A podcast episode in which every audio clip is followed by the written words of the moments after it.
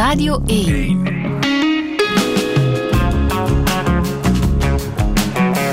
Douché. Met Friede Lesage. Touché met bioloog Hans Van Dyck. Goedemorgen. Goedemorgen. Hoe gaat het? Prima, zonnige dag. Ik heb al vogels horen fluiten hier in Brussel. Ik heb al mooie vlinders gezien. Dus dat is al goed nieuws, hè? Goed begin. Vogels horen fluiten in Brussel. Ja, ik kwam hier het kleine stationnetje vlakbij. Ik kwam er buiten. Ja. En de zwartkop zat te jodelen. Dus dat is een mooie start. Die wist dat jij ging komen. Nee, hij trekt zich geen zak van mij aan. Maar het is toch mooi om hem te horen. Jij kan dat weten natuurlijk, hè? Want jij bestudeert al 25 jaar lang niet alleen vlinders, maar ook andere levensvormen. Je bent vooral als vlinderprofessor bekend. Maar daar bestaat ook een heel moeilijk woord voor, hè? Lepidoptera. Ja, wetenschappers, professoren doen graag moeilijk en dan zoeken ze woorden in het Latijn en het Grieks. Eigenlijk is Lepidoptera, dat is de moeilijke naam voor heel die club van vlinders, dat zijn de schubvleugeligen.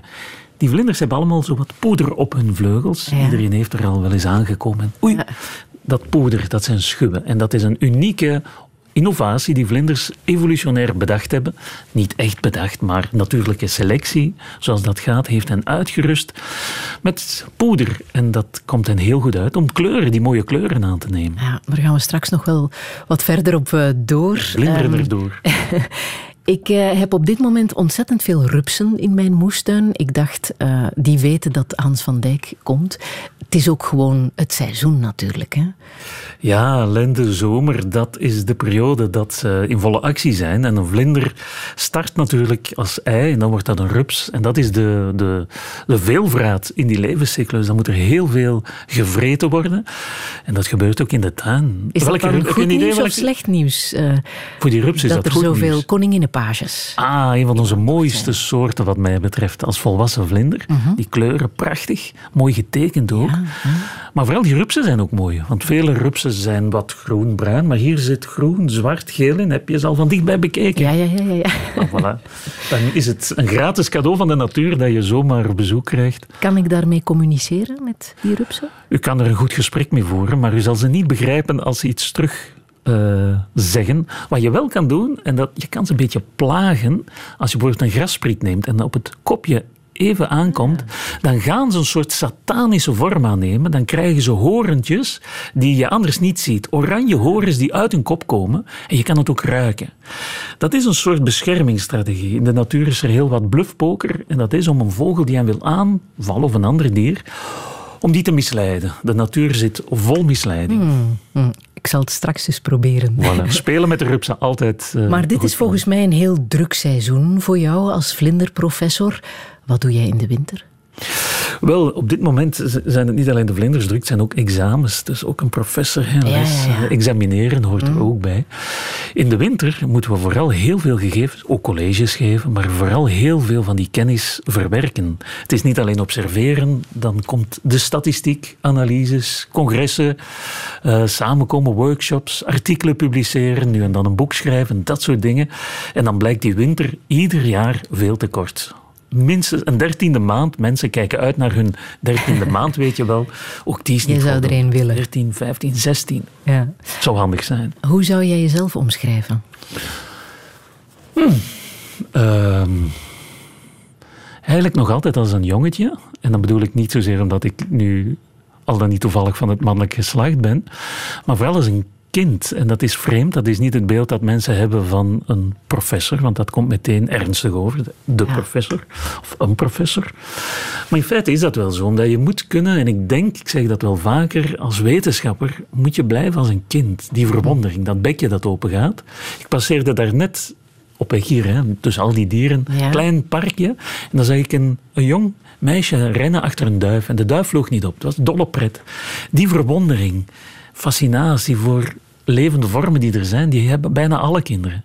Maar veel mensen verliezen die als ze wat groter worden. Ik denk dat wetenschappers, kunstenaars misschien ook wel eens een soort kinderlijke verwondering kunnen behouden. Er komt wel een hele laag wetenschap bij, uiteraard. Ja, maar ook iemand die heel erg graag al die kennis, al die wetenschap deelt op een heel toegankelijke manier. Dat ben jij ook, hè?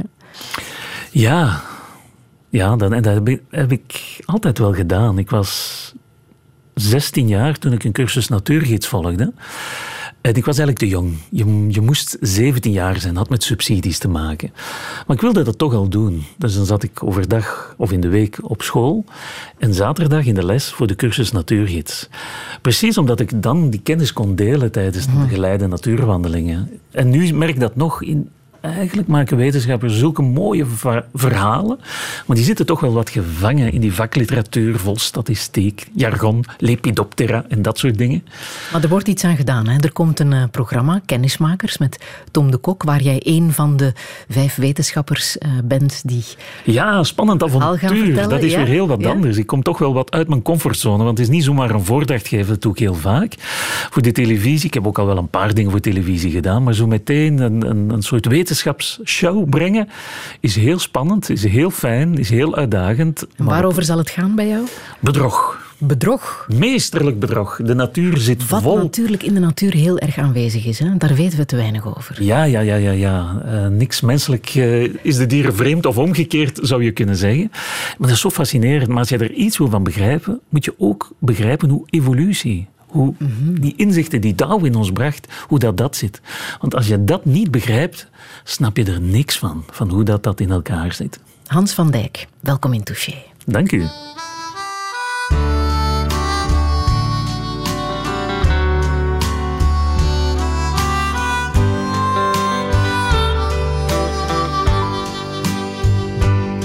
Butterfly, tell me if you even know if you're going where you want to go, and if you're showing all you need to show. Butterfly, do you ever get to stay? Or do you always fly away? Pretty butterfly, I have held you with tender, gentle hands, but you're complicated and I don't understand.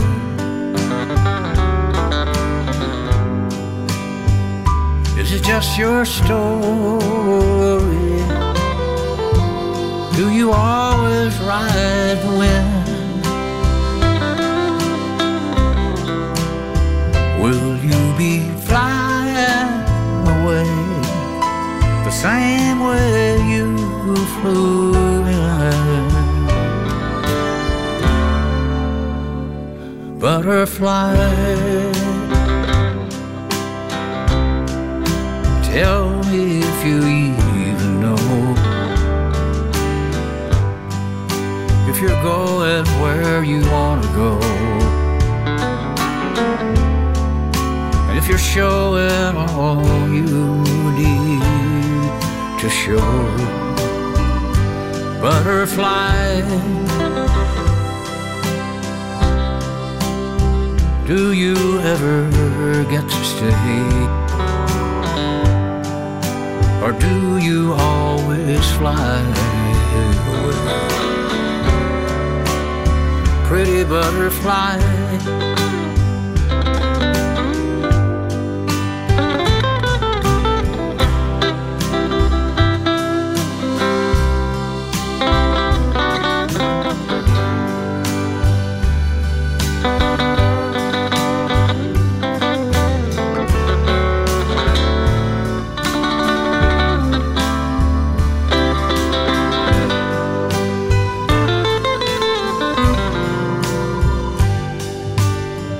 butterfly,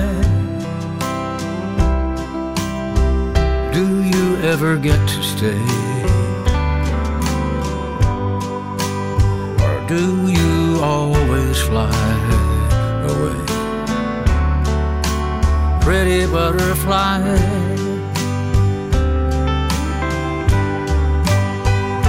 and do you always fly away? pretty butterfly. Willie Nelson met Butterfly. Hij staat ook vermeld in jouw boek, Hans Van Dyck, Het orakel van de bosnimf. Zou Willie Nelson ook een lepidopteroloog zijn, denk je? Oh, misschien. Het zou best kunnen, hè. Maar ik denk dat hij van vele markten thuis is. Hij zingt over van alles. Maar hier specifiek over de vlinder? Ja, maar als je naar de lyrics, de tekst luistert, dan is het niet het doorsnee liedje over vlinders. Want vlinders duiken verrassend vaak op in liedjes. Dat kan gaan van Dolly Parton, die dan wat melig zingt. Oh, Love is like a butterfly, bijvoorbeeld. Dus de liefde, vlinder, denk vlinders in de buik. Dus daar zijn ze dan al. Maar je kan ook rockbands, zware rockbands gebruiken soms ook vlinders. Maar dan zie je die Willie Nelson, zijn lied gaat eigenlijk mijmerend over, ja, wat doet eigenlijk een vlinder? En die fladdert daar, weet hij waar hij naartoe gaat? Blijft hij ergens? Heeft hij een vaste plek of niet? Dat is mijmerend als dichter, muzikant. Maar eigenlijk zijn dat toch wel vraagstukken waar wij als wetenschapper al heel wat onderzoek aan gedaan hebben. Ja. Proberen we die vlinders te merken? Want dat is een beetje het probleem. Wij zijn heel gevoelig voor verschillen binnen onze eigen club. Wat groter, wat dikker, wat bleker, wat donkerder. Maar als ik een andere soort zie, en is dat dan een merel of een koninginnenpage, ja, die lijken voor mij allemaal heel erg op elkaar. En je wil dan net het individu herkennen, niet alleen de merel als soort. En dan gaan we die merken. En dan kunnen we bijvoorbeeld inschatten van hoe mobiel is een soort. Als landschappen veranderen, worden ze dan minder mobiel? Of hebben ze net mobiliteitsproblemen om ergens te geraken? Want wie dacht dat mobiliteitsproblemen alleen een kwestie was met osterweelverbindingen en dat soort zaken? Ook in de natuur zijn er nogal wat problemen met dieren dan die, of planten die ergens niet geraken waar ze eigenlijk toch willen zijn, of moeten zijn. En hoe gaat het op dit moment met de vlinders in ons land? Ja, eigenlijk is de balans toch nog steeds belabberd. We onderzoeken dat al heel lang. En een 20-tal jaar geleden hebben we voor de eerst een grondige balans opgemaakt. We hebben dan heel veel verschillende informatiebronnen bij elkaar gebracht en een grondige eerste analyse gemaakt voor Vlaanderen. Dat was werk met een goede collega en vriend Dirk Maas, een soort partner in crime. Al heel lang werken we heerlijk samen. En dan hebben we getoond dat op dat moment, 20 jaar geleden, 1/3 van onze inheemse soorten was toen al uit Vlaanderen verdwenen. Dat wil niet zeggen dat die soorten uitgestorven zijn, maar in Vlaanderen weg. Een ander derde was bedreigd en dan heb je nog 1/3 over, zo gaat dat met derdes, die op dat moment niet bedreigd waren. Maar dus 2/3 die in de problemen zitten, is hilarisch. Nature, het gerenommeerde vakblad, kopte toen op zijn site en in hun blad Butterflies fall in Flanders fields. Met de link natuurlijk naar de oorlog en de grote hoeveelheid slachtoffers. En dat was dus voor de internationale wetenschappelijke gemeenschap, zeg maar, een schok om te zien van, jongens. En onze ondertitel was ook Europe's Worst Case Scenario. Nu zijn we, want dat was 2001, we zijn nu een goede 20 jaar later. Wat we nu zien, er zijn een paar soorten bijgekomen. Dat is omwille van klimaatverandering. Het klimaat wordt warmer, dat wil zeggen soorten die daarvoor alleen in het zuiden zaten, komen nu tot bij ons. Dus dat zijn een aantal nieuwe soorten. Vlinderaars worden er vrolijk van om nieuwe vlinders in de tuin te kunnen zien. En dan een paar andere soorten, zoals bossoorten, doen het een beetje beter, omdat in sommige bossen het beheer fel verbeterd is. Maar we zien nog altijd soorten van heiden, graslanden, soorten die heel veel problemen hebben met stikstof. Dat zijn soorten die nog altijd in de problemen zitten. Dus nog altijd 1/4 van de soorten beschouwen. We hebben nu iets meer soorten, dus dat percentage zakt een beetje. Maar toch nogal een fors 1/4 van onze soorten zijn gewoon verdwenen uit Vlaanderen. Je zou kunnen denken, is dat erg? Want er zijn 180.000 verschillende vlindersoorten, wat ontzettend veel is als je dat vergelijkt met vogels bijvoorbeeld. Daarvan bestaan er 10.000 verschillende soorten. Of met zoogdieren, daarvan bestaan er 6.500. Dus in verhouding zou je kunnen zeggen, er zijn zoveel vlinders, maakt het iets uit. Maar het maakt wel degelijk iets uit. Ja, om die cijfers, om die verhoudingen nog wat scherper te stellen, stel dat je 10 soorten, en dan gaat het zo over planten, over eekhoorns, noem ze allemaal op, vogels. Al die soorten bij elkaar zitten we over het 1 miljoen gekende beschreven, dus 1.2 miljoen. 180.000 van 1.2 miljoen, dat is 15%. Dus als je 10 willekeurige soorten op een rij zet, is daar 1, eigenlijk 1,5 vlinder bij. Dus het leven doet zich op onze planeet verrassend vaak voor als vlinder. Nu, als ik zeg vlinder, dan denken de mensen aan de koninginnenpage, aan de dagpauwoog, die kleurrijke rakkers van in de tuin of in het park. Dat is maar 10%. De meeste vlinders zijn motten. Nachtvlinders, ja. Ook in België bijvoorbeeld. We hadden een 75, in Vlaanderen moet ik dan zeggen, in Wallonië hebben we nog een paar extra soorten, maar in Vlaanderen hadden we een 75 soorten op de lijst staan. Een aantal verdwenen. Maar voor motten kom je makkelijk aan 2000. Dus dat is een hele club. Is dat dan erg? Want dat is jouw vraag. Ja. Wel ja, is het erg? Is het erg dat we bepaalde gerenommeerde kunstwerken kwijt zijn? Je gaat er geen boterham meer of minder door eten. Maar dat is ten eerste al... Dat is voor goed weg. Soorten die miljoenen jaren hier rond huppelen, fladderen, kruipen. Als die door menselijk toedoen verdwijnen, is dat een... En op grote schaal is dat een... belangrijk signaal. We gebruiken dat als een soort kanaries in de koolmijn. Die vlinders, omdat ze zoveel biodiversiteit vertegenwoordigen, het is echt biodiversiteit op volle toeren, gebruiken we ze als graadmeter. En eentje minder, er zijn er nog veel. Maar er zitten tendensen in, grote tendensen. En als je niet alleen kijkt naar soortendiversiteit, maar aantallen, dan worden de patronen nog meer sprekend.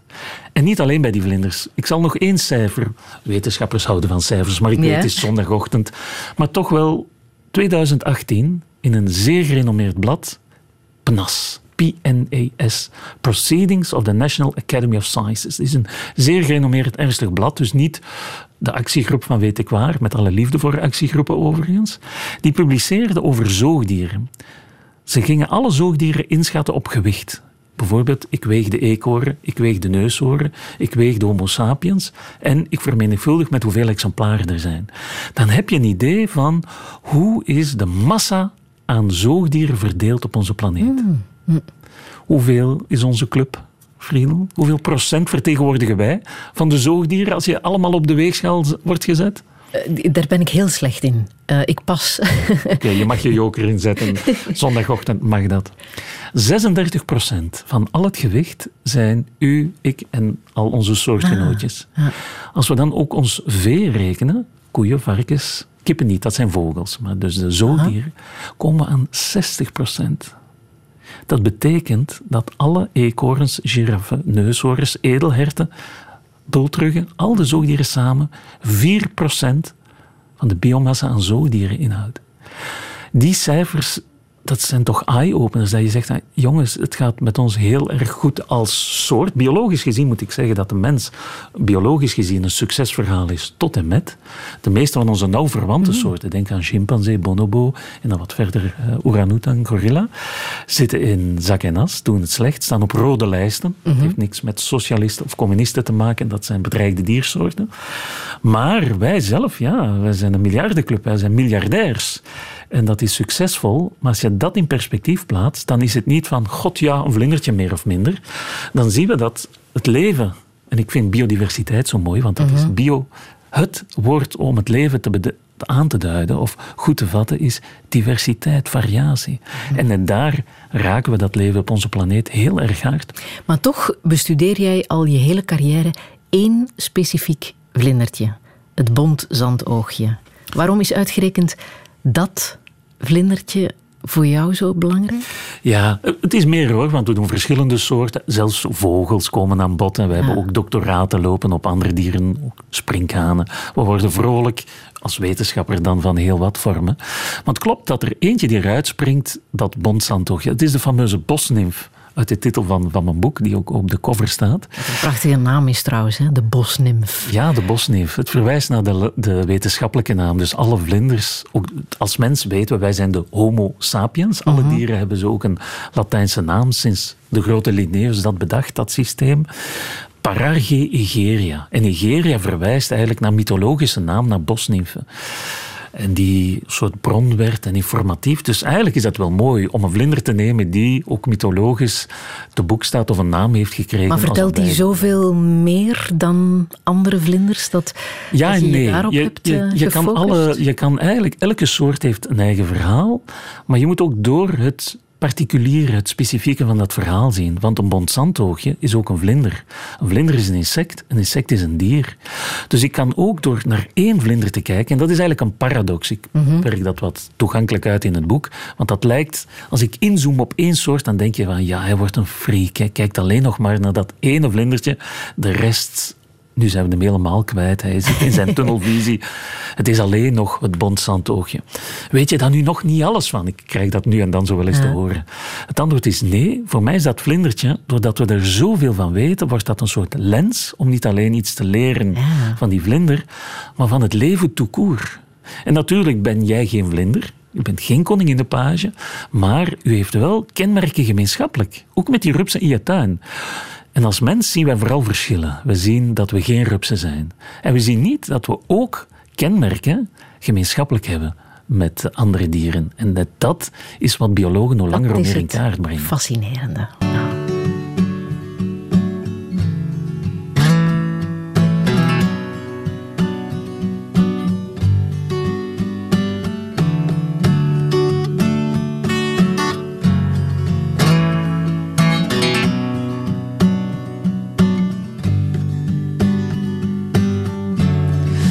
Is so beautiful.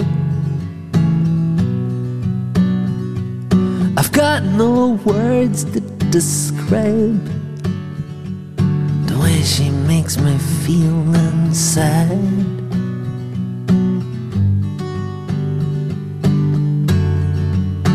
I'm flying solo. As free and as light as a bird. Yet I could lay my wings down in a moment to guard and comfort her.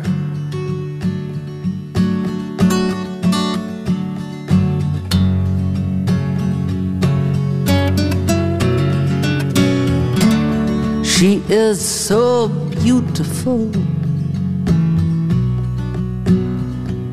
Light-filled, loving and wise. Laughter dancing in her eyes.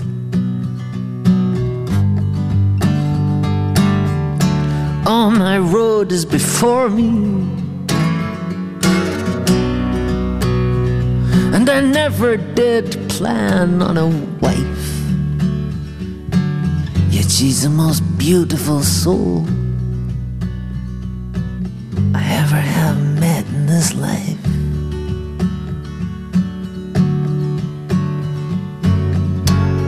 For she is like a song, she is like a ray of light, she is like children praying, like harps and bells and cymbals playing. And she is like a wind, moving, soothing, bringing joy. And here am I, destroyed.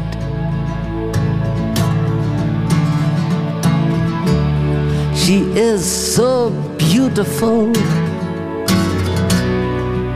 I don't know what I'm gonna do when I leave, except grieve.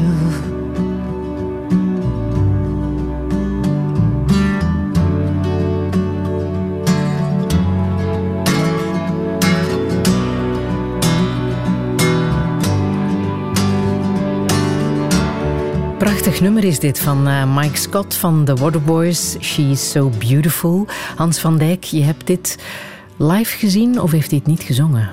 Nee, ik ben pas met mijn twee broers, Tom en Peter, naar de Waterboys nog geweest in Den Haag. Ja? Maar hij heeft het niet gebracht. Het was helaas een kort concert. Het is niet van hun gewoonte, want de Waterboys spelen... Het zijn zo'n beetje, wat dat betreft, de Rommel van het groene woud van de internationale scene. Soms spelen ze 2 uur of langer en blijven ze spelen. Ze hebben ook al zo'n indrukwekkend oeuvre. Maar dit nummer hebben ze helaas niet gebracht, maar ze hebben veel andere mooie nummers gebracht. Ja. Mike Scott, Waterboys, ja, toch wel. Maar jij gaat met je twee broers naar concerten kijken. Ja, dat gebeurt.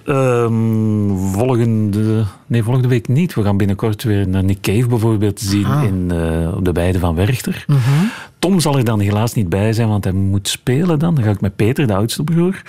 Maar Tom zit vandaag naar Nick Cave, want hij wilde niet missen. In Nederland treedt hij vandaag op, dus hij zit daar weer. Maar af en toe gaan we ook met z'n drieën.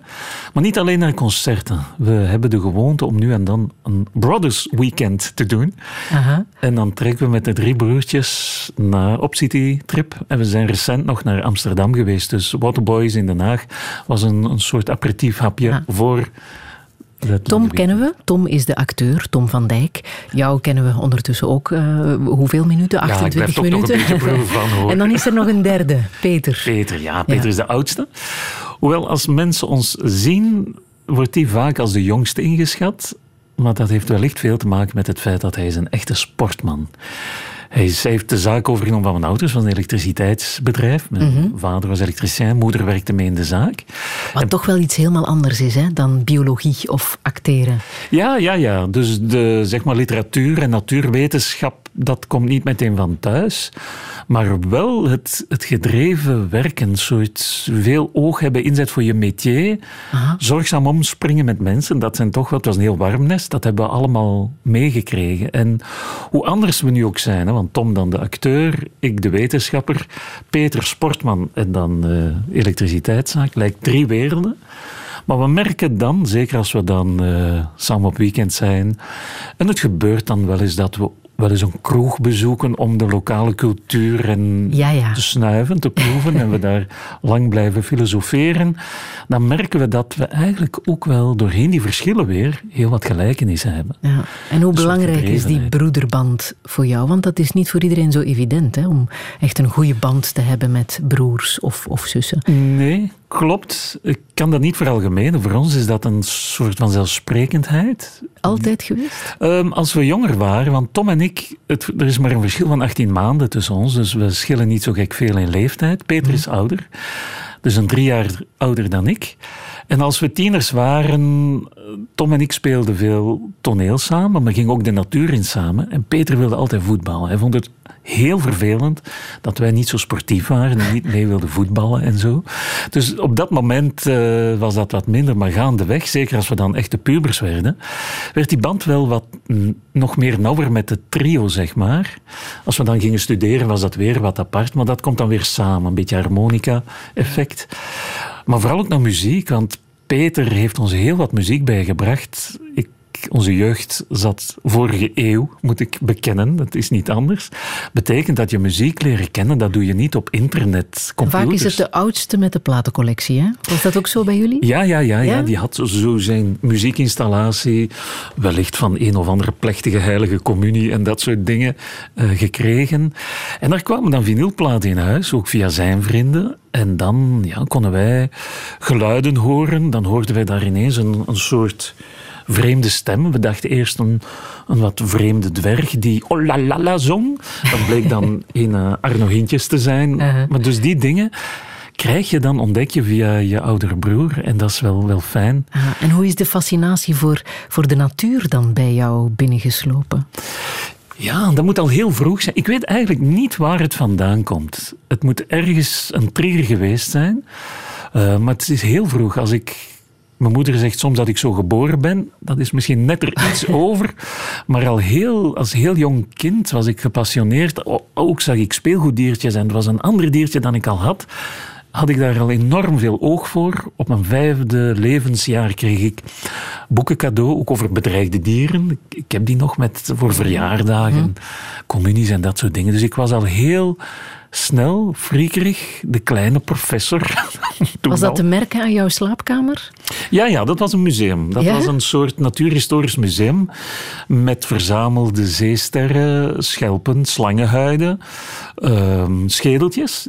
Ik wilde die ook graag zelf verzamelen, maar daar had mijn moeder wel een soort veto in gebracht. Want ik kwam soms aan met kadavers die ik vond, mijn rondzwervingen in de natuur. Dan had ik een dode eekhoorn of een kraai bij. En dan wilden we die afkoken om dat schedeltje, want dat was ranzigheid die ten huize van Dijkschellers niet aan de orde was. Ja. Dat was niet toegelaten. Maar het lijkt heel logisch dat jij dan biologie gaat studeren. toch was het niet zo evident, hè? Het werd jou niet aangeraden om biologie te gaan doen. Ja, klopt. Klopt. Ja, je weet dat, je hebt mijn boek gelezen. Wat ja. Klopt. Ik heb, als ik in de zesde middelbaar, hadden we, toen heette dat PMS, nu is dat CLB, leerlingenbegeleiding. En die man in kwestie, die heeft dat geprobeerd om uit mijn hoofd te praten. Hij zei van, nee meneer Van Dyck, ga maar iets anders doen. Biologie, begin er niet aan. Want jij denkt met al je bloemetjes en je bijtjes en je vlindertjes en je vogels. Maar nee hoor, dat is ook statistiek en chemie. Je hebt er een compleet verkeerd beeld van. Bovendien, als bioloog kom je niet aan de bak, word arts. Ja, nee dus... Wat gespartel. Mm-hmm. Bio-ingenieur, dat was zijn laatste bod. Maar ja, het liep als water van een eend. Ik ging biologie doen. Maar zegt dat ook iets over hoe biologie toen bekeken werd? Als niet belangrijk, als niet interessant? Ik denk dat niet zozeer iets zei over biologie. Er werd toen heel erg gekeken naar tewerkstelling. Mm-hmm. En je moet weten, jaren 80, dat was er ook, naar tewerkstelling. Heel wat mensen gingen toen nog die biologie deden naar het onderwijs. Helaas anders dan nu het geval is. Maar voor onderzoek, en vooral toegepast onderzoek, zeg maar ecologisch onderzoek, was dat nog wat vroeg. Mm-hmm. Nadien, jaren 90, heb je een enorme... marktontwikkeling gehad. Studiebureaus, universiteiten die meer plaatsen kregen rond ecologisch onderzoek, biologisch onderzoek. Dus zeg maar, toen kwam ik eigenlijk nog een beetje vroeg, maar ik heb er nooit spijt van gehad om toch maar koppig mijn zin te doen.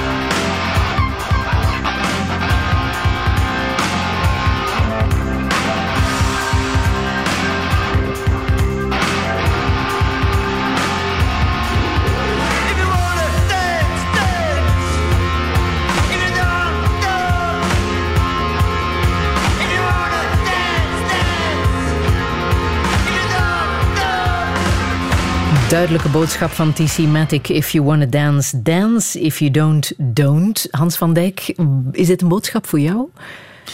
Ja, je mag dansen of niet, maar ik zit in de club van de dansers. Ah ja, oké. Het is wellicht geen zicht, maar opnieuw... Dan zijn we non-conformisten. Ik vind dansen heerlijk. We hebben het de laatste jaren te weinig gedaan met dat gekke beestje dat ons wat parten heeft gespeeld, nietwaar? Maar ja, als ik op een feestje ben en er is muziek... Ja, ik trek me en er dit was ook de muziek die uit de kamer van je oudste broer klonk... Ja, en nadien ook onze kamers natuurlijk. Ja. We zijn besmet geworden door onder andere Arno, TC Matic. Ik heb TC Matic zelf nog gezien. 84, 85 moet de eerste keer geweest zijn. Een festival in Gierle, in de Kempen. Ik ben een Kempenzoon. En de laatste keer dat ik Arno zag was in 2020. Mm-hmm. Dus heel... Die lange periode heb ik hem heel... Ik heb bij benadering geen idee hoeveel tientallen keren ik hem live heb gezien. Ja. Was trouwens een grote dierenvriend, hè, Arno? Ja? Oh, prachtig. Kon er goed mee communiceren. Dat doet wel iets. Mensen die inderdaad, dat hoor ik wel vaker. Dat is bijzonder. Hij merkt dat in zijn liedjes ook wel soms. Maar ja, dat is... Het deed mij wel wat als Arno overleed. Je wist dat hij ziek was. Maar je merkt dan ook van... Als ik het dan in het journaal uitgebreid hoorde, ik kreeg al wel een bericht binnen... Ja, dat ontroerde me. Ja. Ik ben ervan overtuigd dat hij waarschijnlijk ook, zoals jij, naar deze vogel zou luisteren als die ergens hoorbaar was. Tuurlijk. De nachtegaal. Prachtig toch? Kan je uitleggen waarom dit nu zo fantastisch is? Ja, ik had eerst... Mensen moeten genieten. Hè? Dus als iemand een selectief gehoor heeft, mag je mij even aan de kant zetten en geniet van de hoofdrolspeler, die nachtegaal. Weinig opvallend vogeltje dat ergens in de struiken kruipt. Je krijgt hem zelden te zien. Maar hoor die stem, die complexiteit van die zang. Dat is toch heerlijk, die trillingen. Dat is zo indrukwekkend. En hier die trillers. En het gebeurde als we uitgingen... En we moesten op tijd thuis zijn, hè? Ja, in de jaren 80. We mochten niet zo heel lang blijven. Maar we waren met de fiets naar een of andere fuif in de buurt. En dan gebeurde het dat we onderweg aan een bos kwamen, dat we de nachtegaal hoorden. En dan stopte ik. Ah, ja. En Tom was dan vaak van, maar we gaan te laat zijn. En dan was het excuus van, maar Hans is blijven luisteren naar de nachtegaal. Dus en dat was een excuus als een ander. Ja. Maar het was geen excuus. Ik blijf echt luisteren. Ik vind dat zo mooi. Natuurlijk, je kan daar... van de esthetica, zeg maar, in zien en vooral luisteren, behoren, of beluisteren liever. Maar ook als wetenschapper ben ik daardoor gefascineerd. Want dit is een soort complexiteit die helpt om partnerkeuze tot een goed einde te brengen. Ja. Dit is het equivalent van de pauwenstaart. Ja. Niet in kleurtjes, maar complexiteit, fraaiheid, tirlantijntjes in de muziek. En een vrouwtje nachtegaal kan horen en... dan een mannetje kiezen dat volgens haar criteria het meest complexe zang ten berde brengt. Dat is een soort seksuele selectie in actie. Mm-hmm. Je hebt een hele grote bewondering voor Nico Tinbergen. Hè? Dat is, dat is mijn man die veel te weinig bekend is trouwens. Je hebt ooit voor Canvas in zijn spoor mogen reizen. Nederlandse gedragsbioloog kreeg in 1973 de Nobelprijs voor geneeskunde, omdat die voor biologie niet bestaat. Wat een schande toch. Samen met twee van zijn companen. Het was zo'n beetje de David Attenborough van zijn tijd, toch wel. Hij maakte ook tv-programma's, documentaires. Een zeer fijne mens. Zo kwam hij toch over? Ja, ik zie zonder mezelf te willen meten, want je komt dan maar aan zijn enkels of wat dan ook. Maar Nico Tinbergen is zo'n intrigerend figuur. Hij is inderdaad de grondlegger van de gedragsbiologie, zeg maar mijn eigen vakdomein. Hij was de eerste die echt ging kijken naar het gedrag? Nee, hij was niet de eerste, maar hij heeft wel... Want denk bijvoorbeeld, naar gedrag werd er al eerder, denk aan Pavlov met de honden, dat zit daarvoor al, dat hele behaviorism, zoals dat heette. Dat was vooral Amerikaans. Skinner, sommige mensen kennen dat misschien, de Skinner die in een box duiven zette, die dan moesten tikken op een kleurtje om dan voedsel te krijgen. Dus dat heel experimentele laboratorium onderzoek met dieren maakte furoren in de psychologie. Maar je hebt dan binnen Europa een soort tegenbeweging, zo wordt dat achteraf bekeken gehad, met Tinbergen. Maar ook Lorenz, die ging wandelen met de ganzen. Mensen hebben dat beeld misschien al wel eens ooit te zien gekregen. En Von Frisch. Von Frisch was degene die de bijentaal heeft kunnen decoderen. Hoe bijen elkaar vertellen waar ze bloemen kunnen vinden. Heel straf, in diezelfde periode. En ze hebben met drieën samen in 1973 inderdaad de Nobelprijs gewonnen om gedragsonderzoek modern gedragsonderzoek op de kaart te zetten. En dat was ook dankzij zijn creativiteit, hè? Want de manier waarop hij onderzoek deed, ja, was bijna kinderlijk, hè? Klopt, en dat staat ook in het verslag van de Nobelprijs. Hij maakte bijvoorbeeld, hij wilde onderzoeken een meeuwenkuiken bij de zilvermeeuw. De zilvermeeuw heeft een gele bek met een rode stip. En hij wilde bekijken, van, is die stip van belang? Want het lijkt dat dat kuiken pikt op die stip. En die stip lijkt wel een soort prikkel van, hier is voedsel. Dit is mama, papa, en ze brengen voedsel. Wat hij dan deed, is van, ja, al die zilvermeeuwen hebben een rode vlek, dus ik ga een meeuw nemen met, waar ik die vlek verwijder. Hij maakte een soort kop na? Een dummy, ja. Hij werkte met echte meeuwenkoppen, ook dat gebeurde wel eens. Aha. Maar bijvoorbeeld ook alleen een bek. Wat gebeurt als dat kuiken geen mama of papa te zien krijgt, maar alleen een bek? Werkt het dan ook? En het werkt. Wat gebeurt als ik nu een langere bek maak met niet één rode stip, maar 2 of 3 rode stippen? Dan werkt het nog feller. Dus hij onderzocht helemaal hoe de belevingswereld, de zintuiglijke wereld van dat kuiken in elkaar zit en hoe anders dat is van onze eigen kijk op die zaak. Dat is letterlijk een eye-opener. En hij bedacht van die kinderlijke experimenten, kinderlijk eenvoudig. Maar niet kinderachtig, kinderlijk eenvoudig. En daarin is hij een grootmeester. Hij stelde vragen, eenvoudig, maar to the point, die niemand op dat moment op die manier zo aanpakte. Maar hij schreef ook kinderboeken. Hij maakte film. En dat is heerlijk om maar dat is ook wat jij zegt, hè? Wetenschap kan niet zonder creativiteit. Dat is ook zo. Je moet toch wel behoorlijk creatief zijn om hierin een grootmeester te worden. Ik denk het wel. En ik denk dat dat het verschil is tussen mainstream. Want in wetenschap heb je natuurlijk ook mainstream. Je kan dingen doen die anderen al heel vaak deden. En je doet dat dan ook nog eens over met een andere soort of zo.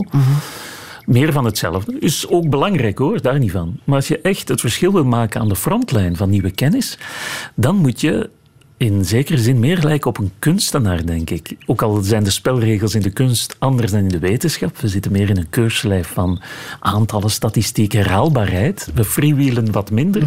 Maar de creativiteit zit er wel in. Nadenken van, als ik bijvoorbeeld wil weten of hoe vlinders vechten en ik wil een experiment opzetten, kan ik niet zomaar bij bol.com een experiment voor vlinderonderzoek bestellen. Dat moet je helemaal zelf ontwerpen, bedenken. En in de geest van Tinbergen. En dat is creativiteit, denk ik. Ja. Want in jouw lessen toon je bijvoorbeeld het werk van René Magritte, Ceci n'est pas une pipe. Is dat de boodschap die je daarmee wil meegeven aan de studenten? Ja, what you see is not what you get. Ja. In de reclamewereld zeggen we dat wel. Hè? What you see is what you get. Als je iets van de natuur wil begrijpen, is niks minder waar. Want wij kijken door onze mensenbril. En dat is ook het thema dat we trouwens bij Kennismakers, dat ik graag dan in beeld wil brengen, omdat dat zo fundamenteel is. Wij zitten in het hokje van de homo sapiens, onze eigen club. Een fraaie club, daar niet van. Maar we proberen vanuit dat perspectief wel die andere dieren en levensvormen te begrijpen. Maar ik kijk door een mensenbril. Wat je dan moet hebben, is de biologenbril. Dat is ook een mensenbril, voor de goede orde. Maar die gebruik maakt van inzicht, kennis en technologie om een heel ander inzicht en beeld te krijgen van hoe een slang, hoe een vlinder, hoe een orchidee omspringt met zijn of haar leefomgeving. En dat is heel fascinerend, maar ook nuttig. Ja, en wetenschap is ook heel vaak kunst, hè? Daar staan we te weinig bij stil. Hoe schoon is de natuur? We kijken naar schilderijen, maar de natuur kan daar best wel mee wedijveren. Hè? Ja, schoonheid, dat is een grote naam, zeg maar, als Charles Darwin, die keek ook, die was ook altijd verwonderd. En soms zijn we dat wat kwijt. Bijvoorbeeld in STEM-programma's voor de middelbare school wordt heel vaak de klemtoon gelegd op technologie. En niks mis met technologie, integendeel. Ik maak er heel veel dankbaar gebruik van. Maar we vergeten soms die creativiteit. Van, bedenk eens, hoe zou een dier dat kunnen doen? Laat jongeren eens zelf erachter komen van bijvoorbeeld hoe een vlinder aan nectar komt. Hoe vindt die nectar in een bos? Stel, jij moet nectar zoeken. Hoe ga je te werk? Dat soort creatief denken. En dat kan met potlood en papier. Ook met technologie, hoor. Hebben alle biologen Charles Darwin gelezen, denk je? The Origin of Species? Nee, ik vraag het ieder jaar aan mijn studenten. Is het waar? Ja. En ik doe het dan iets voor Kerstmis. En dan vraag ik hen of ze, wie heeft al The Origin of Species gelezen? Af en toe gebeurt het een twijfelachtige tweede, die zijn of haar hand opsteekt. Maar de meesten zeggen van, oei, moet dat nog gelezen worden? Dat is oude kost. Nee, niets is minder waar. Dat is zo. En ik probeer het nu ook in mijn colleges nu en dan toch eens een stuk dat ze bijna verplicht moeten lezen. Omdat als je dat leest en herleest, er zitten nog zoveel actuele thema's in. Dat is onwaarschijnlijk. Je wilt graag de laatste zinnen voorlezen. Als dat kan. Ja, als dat kan. Ja, het is wel zoals... Good old Charles, het is in het mooie Victoriaanse Engels, of zijn Engels, als dat niet stoort. Want dat hoort er wel een beetje bij. Uiteraard. Ah, voilà. De allerlaatste zin van The Origin of Species, 1859, dat trouwens redelijk snel al in het Nederlands vertaald is. Heb ik onlangs nog maar te weten. Uh-huh. Ben ik onlangs te weten gekomen, maar dat volledig terzijde. There is, zo gaat het dan, de laatste zin. There is grandeur in this view of life, with its several powers, having been originally breathed into a few forms or into one. And that whilst this planet has gone cycling on, according to the fixed law of gravity, from so simple a beginning, endless forms, most beautiful and most wonderful, have been and are being evolved. Wat lees jij hierin? Ik vind dat mooi woord, grandeur, dat is Frans natuurlijk, ja. Maar je ziet er, dat is mooi aan grandeur. Taal. Grandeur. Ja. Ze zeggen in het Engels ook zo op zijn slecht Frans, en zo grandeur. Maar dat is grootheid, grootheid. Dat is pracht, praal. Grandeur vind ik, we gebruiken het af en toe in het Nederlands ook. Dat is natuurlijk een woord die het erin slaat. Maar ik vind dat mooi, want dat is grootheid. Of hoe zou jij het vertalen? Zo, ja. Grandeur is op zich zo'n mooi woord. Het is zo'n mooi woord, daar moet je niet aankomen. Grandeur. Dus het leven, zijn kijk op het leven heeft grandeur. Een soort statigheid, prachtpraal. Ingewikkeldheid ook, vind ik mooi. Maar dan, de klemtoon ligt op die endless forms most beautiful. Dat is wonderbaarlijk. Dat is niet de saaie wetenschapper die de bril op de neus zegt van soort 1 is deze, soort 2 is ook een mooie. Nee, dat is pracht, dat is verwondering. Dat is het kind dat... Zijn bekje valt open en zegt, oh, wauw. Maar tegelijk brengt hij fundamentele, ernstige inzichten die een nieuw wereldbeeld hebben gebracht. Origin of Species is bij voorsprong het belangrijkste boek dat de mensheid geproduceerd heeft tot heden. Mm. Wat je ook wil laten horen is deze muziek van Olivier Messiaen. Je moet misschien even uitleggen wat we... precies horen, want het is heel bijzonder, hè, dit? Ja, Olivier Messiaen is was een Franse componist. Onconventionele composities maakte hij. Maar dit is een stukje... Het is misschien niet zo heel toegankelijk, hoor. Dus mensen moeten misschien wel een beetje moeite doen om hem te volgen. Maar wat je hier hoort, het is een stukje uit Catalogue des Oiseaux. Dus zeg maar, hij ging op het terrein in Frankrijk vogelgeluiden opnemen. En dan... schreef hij de partituur uit van die vogelzang, noot per noot. En dat bracht hij dan op piano. En wat we hier horen, de ornithologen thuis, die aan de radio gekluisterd zitten, stel dat er een aantal tussen zitten, zouden misschien de boomleeuwerik kunnen horen. Alouette loulou in het Frans. Dus dit stuk draagt die naam. Hij heeft ook een stuk over de wielenwaal, hij heeft over rotslijsters, hij heeft zo'n hele catalogus met vogelgeluiden gespeeld. Je moet even maar eens luisteren. Heerlijk.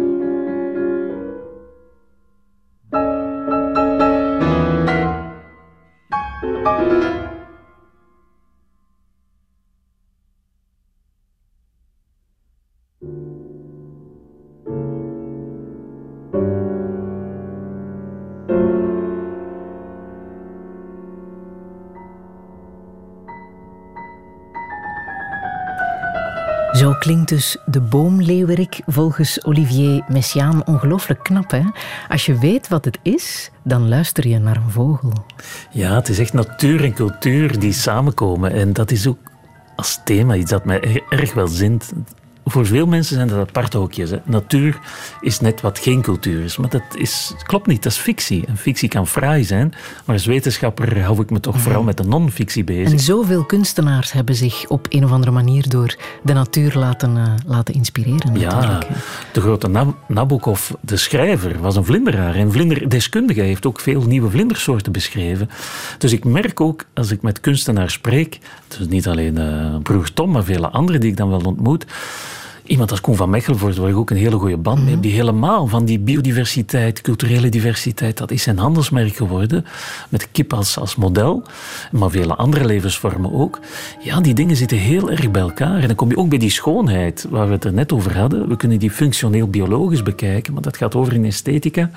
En ik vind het fijn, die gradiënten. Ik praat er ook vaak met Johan Braakman over, de filosoof, die ook natuurlijk helemaal bezeten is door evolutie en Darwin. En we vinden elkaar daar. We schrijven nu al een tijdje brieven naar elkaar, die je online kan volgen trouwens, voor mensen die dat mochten interesseren. Maar dat, ja, natuur en cultuur zit te veel apart. Ja. Mensen trekken de natuur in om tot rust te komen, om los te komen van hun werk. Maar wat doe jij? Jij zit er al volop in. Wel, volop niet altijd hoor. Je hebt een soort natuurlijke, tussen aanhalingstekens weliswaar, evolutie, dat je hoe verder je komt in het academische circus, zal ik het braaf omschrijven, je wat minder vaak buiten geraakt, omdat je toch weer andere verantwoordelijkheden hebt. Dus mijn medewerkers, mijn doctorandi, mijn postdoctorale onderzoekers zitten vaker in het veld dan ik. Want ik moet nieuwe projecten binnenhalen, ik heb colleges te geven, we hebben departementen te leiden, we zitten in allerlei commissies en zo verder. Ook heel fijn. Die veelheid van activiteiten vind ik fijn. Maar maakt dat die dag met 24 uur geen goed systeem is. Er zullen er een paar extra uren moeten bij zijn. Maar die natuur, het werkt wel. Als ik vogels hoor, als ik bijen hoor zoomen, en vooral de decor, ook de geuren. Ja. Zintuiglijkheid. Ja. Dat is heel belangrijk. Wat is de geur van jouw favoriete whisky? Ah, ja, het is al 11 uur. We zijn na 11 uur, dus dat kan al hè, op zondag. Ja, dat is zo het moment waarop jij een glaasje inschenkt? Op zondag kan het wel, maar nog geen whisky dan. Het gebeurt wel eens op zondagmiddag, als ik thuis ben, dan mijn vrouw en ik om 11 uur. Ja. Maar echte whiskydrinkers hebben een favoriet, hè? Ja, Tobermory is mijn guilty pleasure. Dat is. Waarom? Ja, dat weet ik niet. Ja, ik weet het wel. Is lekker. Er zit zoiets zilt in. Ik ben geen echte kenner hoor. Maar ik hou er wel van. Een goede single malt. Dat is ook weer natuur en cultuur in een glas. En dus niet zomaar van het grote vat met ijs. Nee, een kleintje maar lekker genieten, proeven. En als daar dan een boomleeuwerik of een nachtegaal bij komt, of de koninginnenpage voorbij fladdert. En als dat niet zo is, is dat met de fantasie. Aha. Maar dat doen we af en toe wel eens. Graag. Ik heb hier nog muziek uit This Much I Know To Be True. Is de nieuwe documentaire die is gemaakt door Nick Cave samen met zijn companen, met Andrew Dominic, die ook zijn vorige documentaire heeft gemaakt, One More Time with Feeling. Jij bent al gaan kijken? Ja, want die is nog niet zo heel lang in de bioscoop. Met de broers. Met de broers, uiteraard. En hoe was het? Heel bijzonder, heel bijzonder. Het is knap om hem bezig te zien. Het is terug een soort opname-documentaire. Ja, opname. Mm-hmm. One More Time with Feeling, de vorige, was sterker, was ontroerender. Maar het blijft bijzonder. Het blijft heel bijzonder om die muziek in volle actie. En die wisselwerking, die synergie tussen. Dat was toen net na de dood van zijn zoon. Hè? Dat kan je bijna niet boven qua emotie. Arthur, zijn 15-jarige zoon, die van de kliffen stuikt. Maar hoe confronterend is het te weten dat hij ondertussen een tweede zoon is verloren? Ja, dat kan ik natuurlijk niet inschatten, weet ik niet. Kennelijk was de relatie met die andere zoon ook wel anders. Of het dat minder erg maakt, is natuurlijk weer wat anders. Maar wat ik zo onwaarschijnlijk vind, zowel mooi als je van dat immens verdriet, je kind verliezen, als je dat via kunst die schoonheid kan geven. Skeleton Tree, dus dat album, waar je die immense twijfel, die onzekerheid, je hoort dat in zijn stem. Dat was die vorige plaat. Als je dat kan brengen als artiest, dan ben je niet van deze aarde. Dan ben je echt boven op een niveau dat weinigen halen.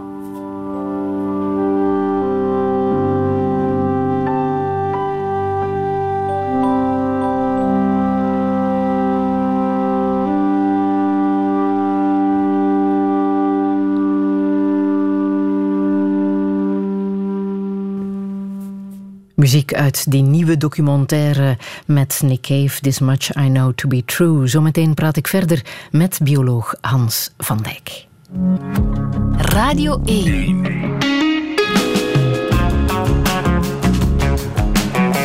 Douché. Met Friede Lesage. Touché met bioloog Hans Van Dyck. Al meer dan 25 jaar loopt hij met een netje achter vlinders aan. Een nuttige bezigheid, want vlinders leren ons heel veel over biodiversiteit en klimaatverandering. Zijn onderzoek gaat altijd gepaard met creativiteit. Geen wetenschap zonder kunst. Maar hoe moet het verder? Wat betekent vriendschap en broederschap voor hem? En kan je rewilden met een voedselallergie? Dit is Touché met Hans Van Dyck. Een goede middag. And slurped and backed it, but it back alcohol. She has many gases. She'll do what you want her to. Laying there, that sweet submission. Crack the window and I'll kill. Peekaboo, peekaboo,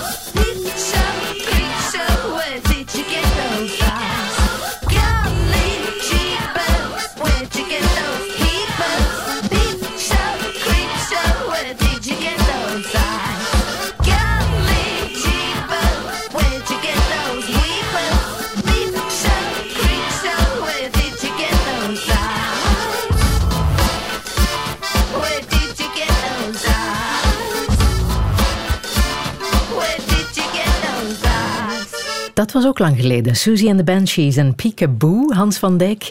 Is het nostalgie? Ja, maar het blijft wel een steengoed nummer, vind ik. En die Peekaboo, dat is weer die kinderlijke verwondering die komt kijken. En wat een stem, hè? Susie en de Banshees. Ja. Die leerden we toen ook kennen van broeder Peter.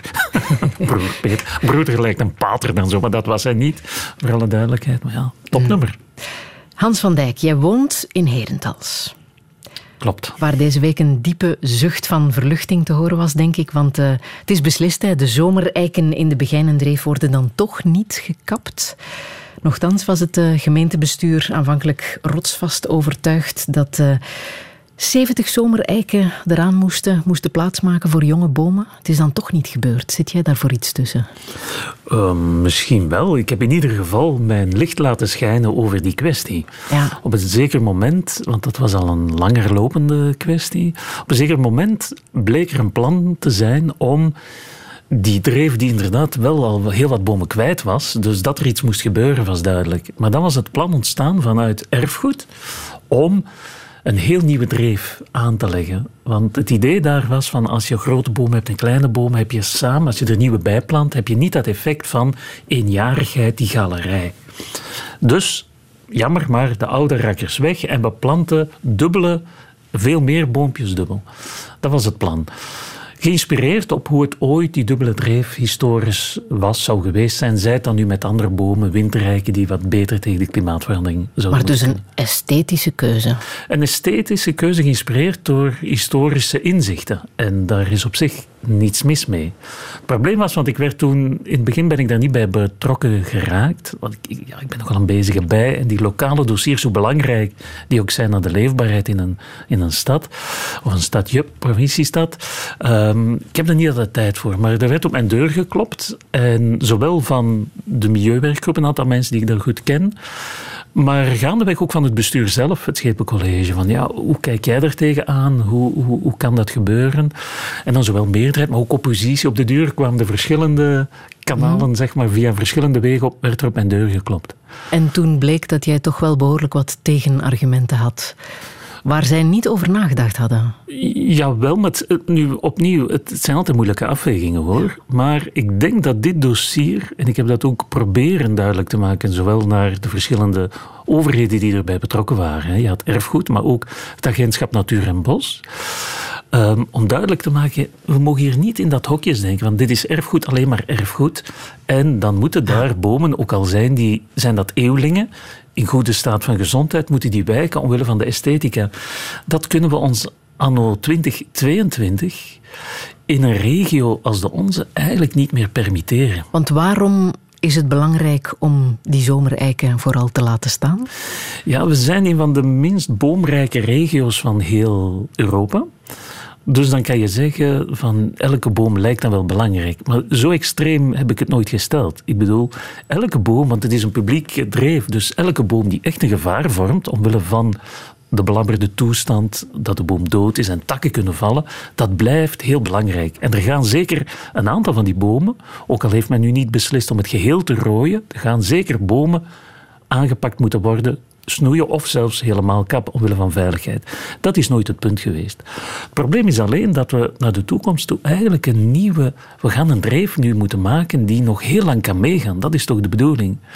En jonge bomen planten, we zien dat op heel veel vlakken. Als mensen creativiteit missen, ook tuinarchitecten, landschapsarchitecten, dan begint men met tabula rasa. Een onbeschreven blad. Makkelijk. En kan we heel mooi design maken. Net van erfgoed verwacht je, en op veel plaatsen doet die dienst dat prachtig, hoor. Die balans tussen biodiversiteit en erfgoedwaarde. Maar hier is dat helaas wat in het begin misgelopen, omdat men dacht van een combinatie van jonge bomen en oude bomen, dat gaat hier niet. Maar dat gaat net het experiment moeten zijn. Maar de waarde van oude bomen is dan toch wel onderschat geweest. Want die waarde is enorm, hè? Klopt. Je kan dat niet zomaar een jonge boom. Want mensen zeggen vaak van oké, maar een boom kappen, het is opgelost, want we gaan een nieuwe planten. Zo eenvoudig is het dat niet. Dat is een klein beetje appelen en peren vergelijken. Want ik zeg, het is een boutade, maar ik zeg vaak van bijvoorbeeld een bos kan je niet planten. Je kan bomen planten. Maar dat is nog geen bos. En dat duurt een hele tijd voordat een kudde bomen eigenlijk ecologisch functioneren als een bos. En hetzelfde met een dreef. Het is niet omdat je een rij boompjes zet, en ook al neem je dan bomen van dan een paar meter hoog, dat meteen functionerende bomen zijn. En wat bedoel ik zeggen met... ze? Boompje groot, plantertje dood? Zo lang het hangt een beetje af van de soort boom natuurlijk. Maar in ieder geval, als je ziet hoeveel bijvoorbeeld CO2 dat ze opnemen, hoeveel onderdak ze bieden voor allerlei levensvormen, dat is exponentieel veel meer als die boom bijvoorbeeld 100 jaar is. En 100 jaar lijkt veel voor een eik, maar dat is een puber. Een eik kan normaal gezien 300, 400 jaar worden. We hebben een zeer foute dimensie. Bomen leven op een andere tijdschaal. Bovendien, de jongste jaren is daar prachtig onderzoek over gebeurd, hoe ze in de bodem leven met micro-organismen. Schimmels. Schimmels denken we van oei. Bedorven, rot. Nee, dat zijn een soort levensnetwerk, een soort internet waarmee ze in verbinding staan. En als je alleen jonge bomen plant, missen ze eigenlijk vaak die connecties. Je ziet dat in bossystemen, zie je dat oude bomen, jonge bomen, dat er heel wat communicatie via de wortels gebeurt door complexe micro-organismen, schimmels en zo verder. Door gewoon bomen in de grond te steken, mis je dat. En dat duurt heel lang. Dus die grote bomen, hun waarde, hun ecologische dienstverlening, zeg maar, die is er nu. Kap je die, duurt dat heel erg lang. En dat is zonde. Dus moeten we die oefening slimmer doen en beter doen. En dat zal nu gebeuren. in Herentals. Heel blij, maar dit soort dossiers ligt in veel gemeenten op tafel. Hè. Er zijn wel wat gemeenten die oude bomen willen kappen. En dan is dit misschien wel een precedent. Ik vind het vooral een leerschool. Aha. Want het is niet alleen maar met het vingertje staan zwaaien en alle begrip voor beleidsmakers die al die belangen moeten afwegen. Mm-hmm. Het is niet zo simpel allemaal, hoor. Bovendien zit dat soms in plannen en hangen daar al subsidies aan vast. Ook die dingen, het is altijd, it's complicated. En dat is ook zo. Maar het is in die zin vooral een experiment. En we moeten ook als maatschappij soms voor nieuwe recepten durven experimenteren.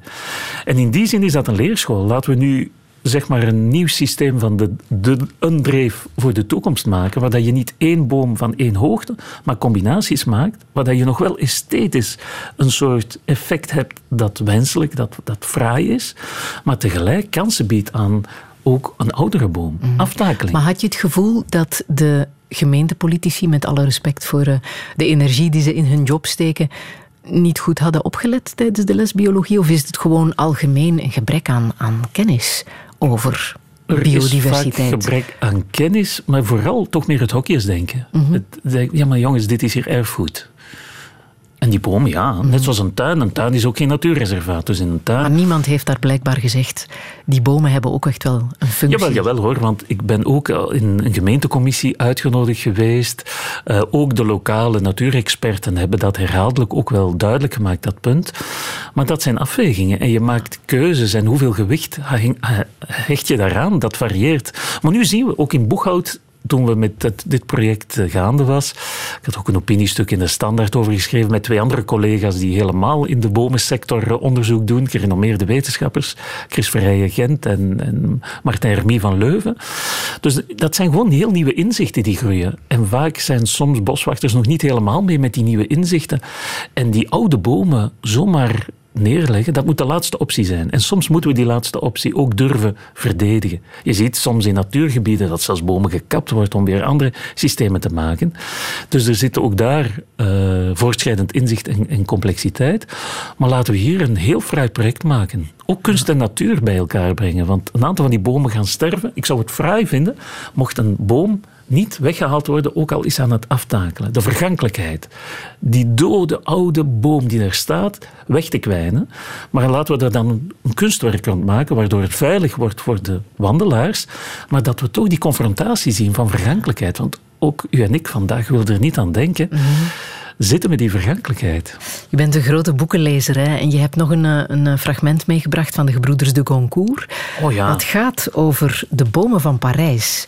Maar geschreven 170 jaar geleden in hun dagboeken, in hun geheime dagboeken. Dat is iets dat ik via Tom heb leren kennen. Ja? Omdat de gebroeders, dus Edmond en Jules de Goncourt, schreven toneelteksten, romans, hadden ook een soort salons waar ze heel veel kunstenaars uitnodigden. Ja. En ze hielden alles bij in dagboeken.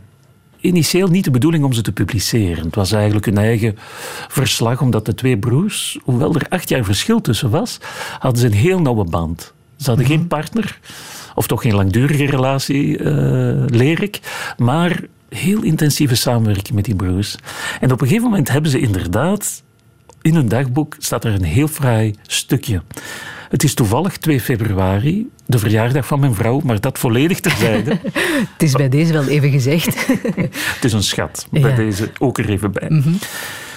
En het stukje in hun dagboek gaat als volgt. Ik lees dat op het ogenblik alle bomen in Parijs langzaam aan het sterven zijn. Sinds enkele jaren zijn er al heel wat gevallen van schimmelziekte bijgekomen. De oude natuur laat het afweten. Zij laat onze door de beschaving vergiftigde aarde in de steek. En de tijd is misschien niet ver meer dat het natuurlijke decor moet worden nagemaakt door de industrie. Dan zullen de in blik uitgesneden beschilderde palmen van het zwembad van de Samaritainen de enige schaduw en het enige groen vormen waarover de moderne hoofdsteden, die monsterlijke opeenstapelingen van mensen, de beschikking zullen hebben. Het natuurlijke decor moet worden nagemaakt door de industrie. 1851, zo. Het is later pas gepubliceerd. Het is pas 1880 of zoiets, veel later gepubliceerd. Dat was toen hun idee. Of hun verwachting. Kijk, toen al doemdenken. Wist je trouwens dat? Ik vind dat heerlijk. Doemdenken is ontstaan op 2 maart 1980. Toen liet ik een culturele stilte. Ja, even aan. Ja. Kennelijk, Van Koten en de Bie hebben dat bedacht, dat woord. En ze hebben in een televisiestudio, ik ben er ook nog maar onlangs achter gekomen, hebben zij dat woord gelanceerd. Doemdenken. Aha. Neologisme, ze hebben dat zelf gebrouwen, zeg maar. En het is meteen een hit geworden. Ja. Dus we horen nu al dan niet politici zeggen, de jeugd aan het doemdenken, jongens toch, het kan niet. Het bestaat al, maar het woord bestaat sinds 1980 kennelijk. Ja. Voilà, laten wist je dat, vooral de natuur niet namaken door de industrie. Nee, het origineel is doorgaans beter. Toch wel beter. De kopie.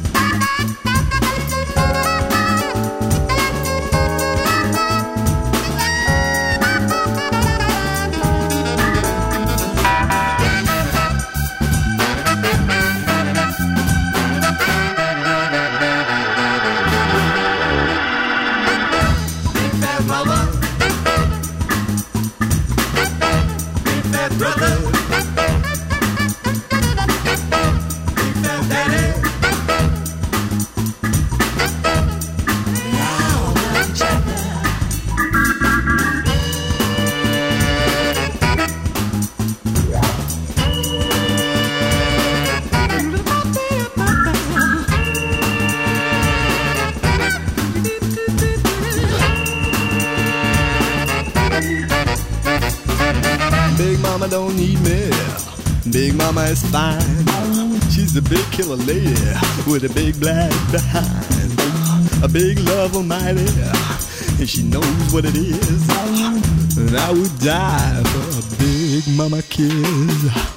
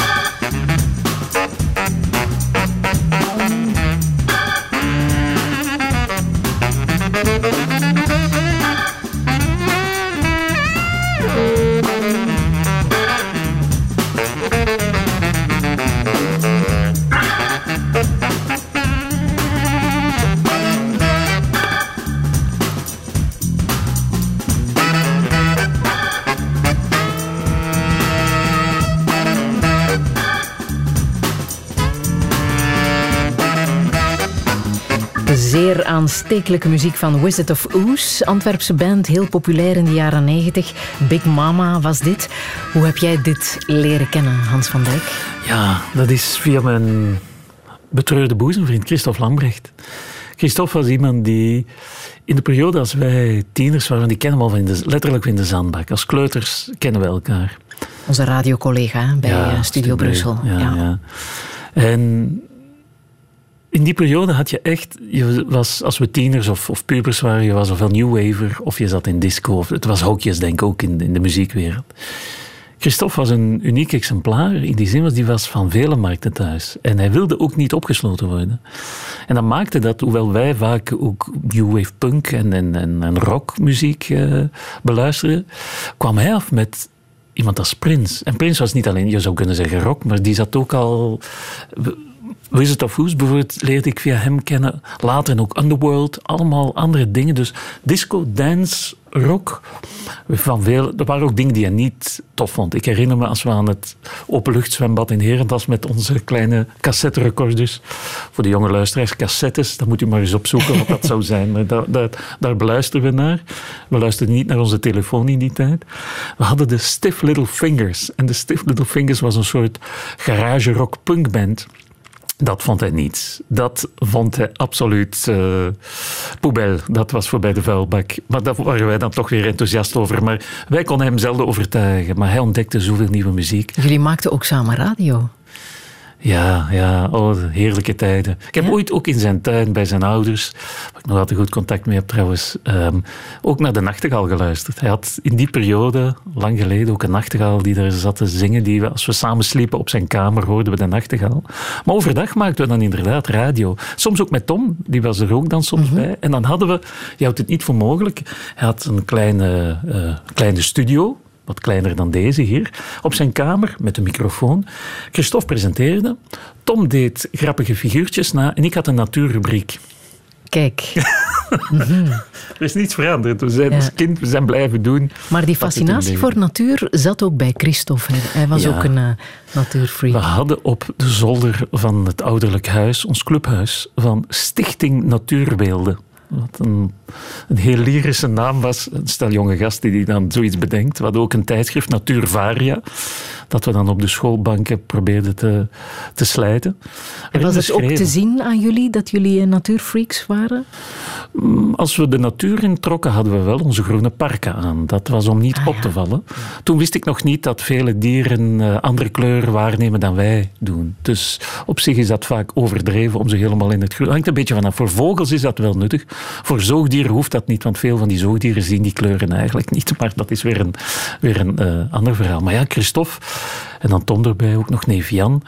Met verschillende trokken we die natuur in en heel gefascineerd. Maar ook die muziek en toneel, die dingen liepen door elkaar. En dat maakte dat ook onze tijd na de schoolbanken altijd goed gevuld was. Begin mei was het 3 jaar geleden hè, dat hij is gestorven. Als dat zo'n goede vriend is dat nieuws dat keihard binnenkomt. Hè? Zeker als het zo onverwacht is. In het geval van Christophe. Hartfalen tijdens het lopen. Dat is onwaarschijnlijk. Ik ben er nog altijd heel snel heel emotioneel over trouwens. Maar voor mij is er echt een periode voor en na 5 mei 2019. Ik denk dat hij ook... Het is moeilijk om mezelf daarin te analyseren, maar dat heeft mij veranderd. Ja. Dat heeft mij anders doen kijken naar de dingen. Op welke manier? Ja, ineens een dreun. Ik herinner me nog, Anda, zijn vrouw, belde me op het moment, even nadat dit gebeurd was. We hadden net bezoek, mijn schoonouders van familie, op bezoek, pardon. Ik ga even naar de andere kamer om het gesprek te voeren en... Ja, dan ben je helemaal bouche-bée. Dan denk je van, dit kan niet. Maar je behoudt dan eerst een soort... nuchterheid, een soort, ik denk, automatische piloot. Ik ben dan meteen naar Tom en met Tom naar zijn huis gegaan en daar de familie, vrienden ontmoet in elkaars armen. Want het is zo, het woord dat toen heel veel gebruikt werd, is onwezenlijk. Dat zijn van die momenten dat je achteraf ook niet begrijpt van hoe hebben we dat allemaal even kunnen doen. Want pas later, zeker ook tijdens de dienst, de begrafenis, hebben we ook nog dingen voorgelezen. Achteraf dacht ik ook van... Hoe heb ik dat kunnen doen? Want de dag nadien ben je helemaal... het spreekwoordelijke vodje dat er ergens ligt. Dat is natuurlijk in de eerste plaats voor zijn kinderen, zijn vrouw, de naaste vrienden, ook zijn ouders, zijn zus. Maar ja, voor mij is er... Als het je van in de kleuterklas... Er is nooit een leven zonder hem geweest. Mm-hmm. En dat is een echte boezemvriend... Het was niet elke week dat we elkaar hoorden, verre van. In bepaalde periodes kon het soms weken, we hebben periode gehad maanden. Maar als dan dat telefoontje komt, of we gingen terug een potje mosselen samen eten, vond dat heerlijk. Ja, en dat is weg. Dat maakt dat je je leeft in die illusie van dat je oneindig, dat je eeuwig leeft. En dat doen we denk ik allemaal, tot op zekere leeftijd, totdat je merkt dat dat fictie is. Kan je het benoemen wat je het meeste mist? Als er zo'n goede vriend wegvalt? ja, hem zien, zijn lach, zijn praten met hem. Ja, elkaar zo eens vastpakken. Dat zijn dingen die ik... En dat komt niet meer terug. Nee. Dat is, ja, dat zijn die hele fysieke dingen, maar niet alleen hemzelf. Ook het feit dat een soort spiegel is. Dat je zegt van, ja, je eigen leven is... Dat je merkt hoe broos, hoe dingen samenhangen, hoe draadjes doorgeknipt kunnen worden. Want ja, zo plots hartfalen, jongens, dat is iets. Dat denk je, dat gebeurt. En natuurlijk weet je dat. Als rationeel wetenschapper weet ik dat. Ik kan hier ook meteen van mijn stoel dood. Dat kan. Maar je maakt je wijs dat dat niet gebeurt. Of toch niet met jezelf, met je kinderen, met je familie, met je vrienden. Dat is een soort aanname. En soms klopt die aanname niet. Ja. En dat is een dreun van hier tot in Tokio. Dat is... Is het vertrouwen dat je plotseling niet meer kan vertrouwen? Dat hij er nog is. Dat je hem kan bellen. Ja, een soort van zelfsprekend. Ja, zijn nummer zit bijvoorbeeld nog steeds in mijn telefoon. Dat doe je niet weg. Je merkt dan ook dat je... Want ik ben natuurlijk enerzijds de rationele wetenschapper die graag analyseert, van op een afstand dingen nuchter bekijkt. En soms zegt mijn vrouw wel eens aan mijn Hans, ik wil nu niet de bioloog horen, Maar ik zeg, ja, ik ben hem wel. Maar dat zijn toch wel momenten dat je... Ja, ik ben ook wel een heel emotioneel iemand. En passie, dat is ook emotie. Maar hier merk je dan dat je toch een verbondenheid hebt met iemand die heel je leven een soort... Meer dan je op dat moment begreep, of wist, of doorhad. Een soort filconducteur, een soort rode draad is in je leven. Die niet de hoofdlijn is, want je hebt je eigen bestaan, je eigen leven. En in onze jonge jaren waar we heel veel samen zaten, we zelf op de school, we gingen bij elkaar spelen. En eens hij dan zijn wereld in dook, ik de mijne, was dat minder vaak. Maar die contacten waren altijd opnieuw innig. En wat ik vooral van Christophe geleerd heb, en dat vind ik indrukwekkend, is hoe groot menselijk netwerk Christophe had. Als ik hier bij de VRT kom, merk ik mensen die van, oh ja, Christophe, ja, nee. Iedereen heeft een verhaal van hoe hij aan de koffieautomaat of... Mm-hmm. En dat vind ik zo indrukwekkend. Hoe dat één iemand, dat jongetje dat ik van in de zandbak kende van Herentals en Grommendonk daar, hoe dat die een groot netwerk en die luisterbereidheid. Zo geen fake. Christophe was iemand die zo oprecht kon luisteren. Hij was zo'n complex figuur, hoor. Opnieuw ook emotioneel en een complex, maar daardoor zo'n oprechte man die ik en heel veel anderen nog heel erg missen. Is hij nog ergens, volgens jou? In mijn gedachten. Maar ik ben niet gelovig. Wat dat betreft heeft de rationele wetenschap de overhand. Dus na dit leven... Mijn moleculen gaan, en ook die van Christophe, die worden gerecycleerd, die leven verder in chemische substantie, maar dat geesten die verder gaan en terugkomen, dat is mooie fictie als u daar wat aan heeft, maar het is niet mijn verhaal. En hoe hou jij de gedachte aan Christophe leven? Veel herinneringen, zijn warme stem. Veel mensen zeggen dat, pas op Studio Brussel hoor je nog hoe mensen nog steeds ook ontroerd waren. Die stem doet ook iets met ons, die taal. Dat gewoon zijn. Maar gewoon, je merkt dan dat de essentie. Luisteren, schouderklop. En niet zomaar als we praten al... Nee, die oprechtheid. En dat zijn dingen dan... Wellicht wist ik dat altijd. En wellicht is dat de reden dat we zo goede boezemvrienden zijn geweest. Dat we elkaar daarin vinden. Maar je zat er niet bij na. Dat analyseerde ik niet. Dat was een vanzelfsprekendheid. En als die vanzelfsprekendheid dan zo brusk wordt weggerukt... Ja... Dan is dat van een ruwheid. Maar ik probeer, en daarin helpen dan figuren als Nick Cave, die met hun tristesse daar toch proberen schoonheid in te vinden. Als ik praat met Anda, de vrouw, maar ook met de ouders, of met de zus van hem, dan proberen we daar toch in die tristesse die vele schoonheid te zoeken.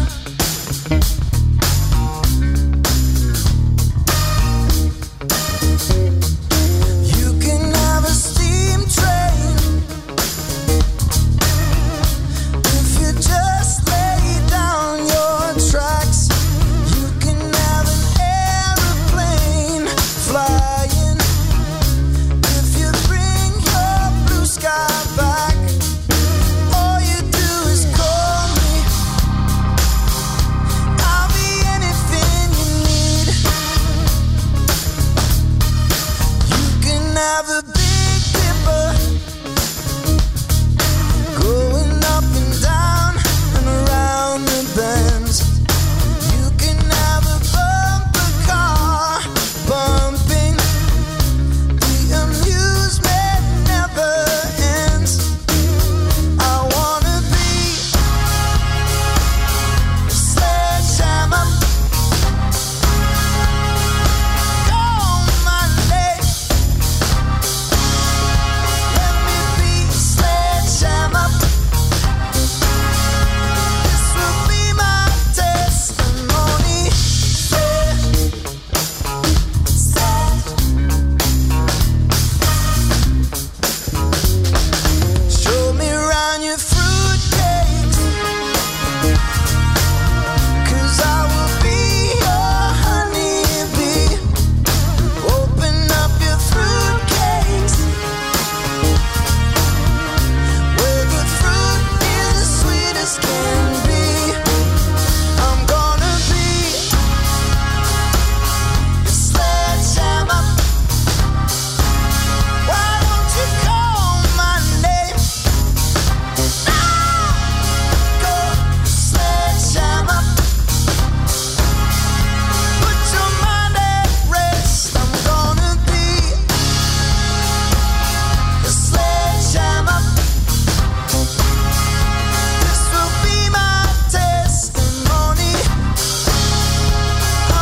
There will be no doubt about it. Sledgehammer, het nummer van Peter Gabriel, maar hier in de versie van de immens populaire Harry Styles. Hij zong het live in de Howard Stern show in New York.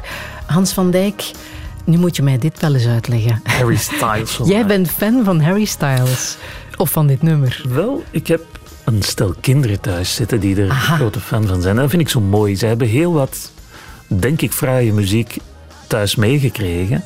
Maar nu het zijn prille twintigers, komt er heel wat terug. En dat tweerichtingsverkeer vind ik zo heerlijk.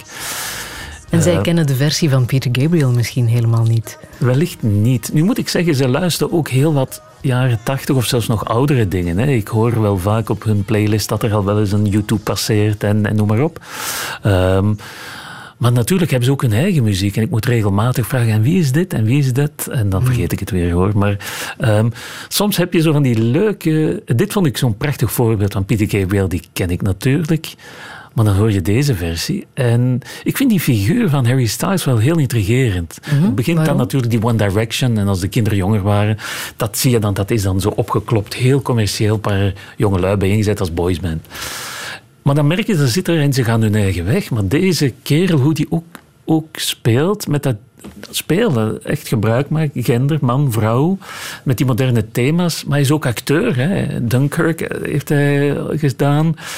Maar je ziet, als je hem hier bezig ziet, mensen die het nummer willen zien in die studio, ja, hij is ook wel een echte muzikant. Dus hij is niet zomaar het poppetje dat wordt opgevoerd om populair te zijn. Mm-hmm. Hij ligt goed in de markt bij mannen en vrouwen.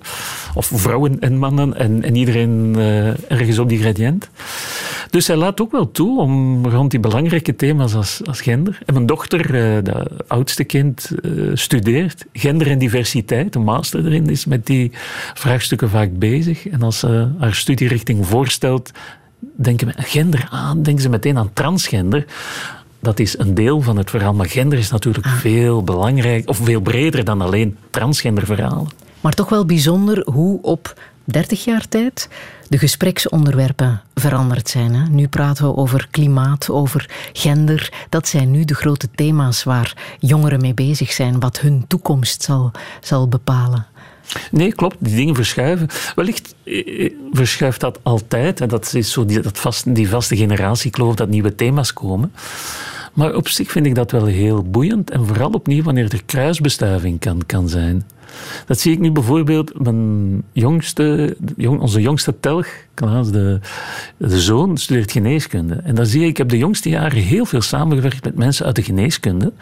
Precies, om vroeger was ook het hokje, hè, mens en geneeskunde. We zien de jongste jaren heel veel kruisbestuiving, samenwerking tussen biologen, ecologen en psychologen, maar ook mensen uit de allergiesector en zo verder vanuit.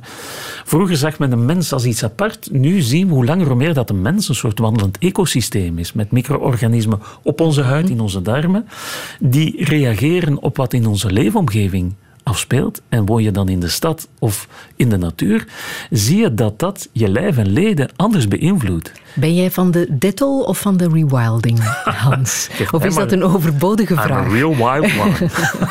Dat dacht ik al. Tuurlijk. Ja, ik trek van leer. We hebben 2 jaar lang nu echt wel heel erg ons best gedaan om ons handen te wassen, heel voorzichtig te zijn. Maar was dat een goed idee? Ja, maar opnieuw is het niet zwart-wit. Hygiëne zijn belangrijk. En het feit dat we zowel naar voeding als levensstijl oog hebben gehad voor hygiëne, dat is heel belangrijk geweest voor de menselijke gezondheid en levenskwaliteit. Dat we een aantal parasieten zijn kwijtgespeeld, een aantal ziektes uitroeien, is op zich naar levenscomfort, moeten we niet flauw over doen, heeft heel grote stappen gezet. Maar we moeten het kind... Het is een verhaal van kind en badwater weer. Die slinger is erg doorgeslagen. Nu zien we dat we zo... extreme genes. En we vergeten, als we het woord bacterie laten vallen, dan is het meteen inderdaad, en je meldt dat, detol. We zitten in een soort detolmaatschappij waar dat bacterie per definitie slecht is. Nu, daar zitten niet alleen rotzakjes bij die bacteriën. Je hebt daar een hele grote groep die essentieel zijn, waar we ook evolutionair al heel lang mee samenleven. Die op onze huid, die ons lichaam gebruiken als een soort ecosysteem. Ook in onze darmen. Een gemiddelde mens heeft 1,5-2 kilo van al die andere DNA-houdende organismen. Sommige mensen vinden dat akelig, dat op en in je lijf andere levensvormen hun ding doen. Maar je werkt daarmee samen. Dat is een soort old friends hypothesis, wordt dat in de wetenschappelijke literatuur. Mm-hmm. Het zijn een soort oude organismen waar we al lang mee samenleven, maar we zijn dat vergeten. En door die nieuwe levensstijl, we hebben een aantal gunstige effecten ervan, laten we die behouden, maar we hebben een aantal... Ja, de gunstige effecten laten we die toch maar behouden. Maar een aantal andere gunstige effecten, door natuurlijk contact, hebben we kwijtgespeeld. Jongelui klimmen, ik zag pas cijfers passeren, het is niet over België, maar het aandeel jongeren dat nog in bomen klimt tijdens hun tienerjaar, neemt af. Doe jij het nog? Als ik een boom zie en ik raak erin met mijn oude knoken, dan met alle plezier. Ja. Maar het is opnieuw, dat komt vaak in het hokje van boomknuffelen en... Ja. Maar harde wetenschap, hoor. Ik vraag het omdat jij, en dat klinkt misschien ook zo banaal, maar het kan ernstige gevolgen hebben, een tekenbeet hebt gehad en daar toch wel een ernstige allergie aan hebt overgehouden. Ja, opnieuw. Dus ik ben goed geplaatst om een genuanceerd beeld daarover te hebben. Ja, er zitten daar lastigaards, parasieten in en die kunnen je heel wat problemen veroorzaken. Want hoe zit het bij jou? Wat heb jij meegekregen van... dat kleine teken? Ja, in de jaren 90, toen ik heel intensief onderzoek deed voor mijn eigen doctoraatsthesis, een doctoraatsproject, werd ik regelmatig gebeten. Als kind niet, want in de jaren 80 zag je geen teken in Vlaanderen. Ik kwam ze niet tegen, alleen in de Ardennen.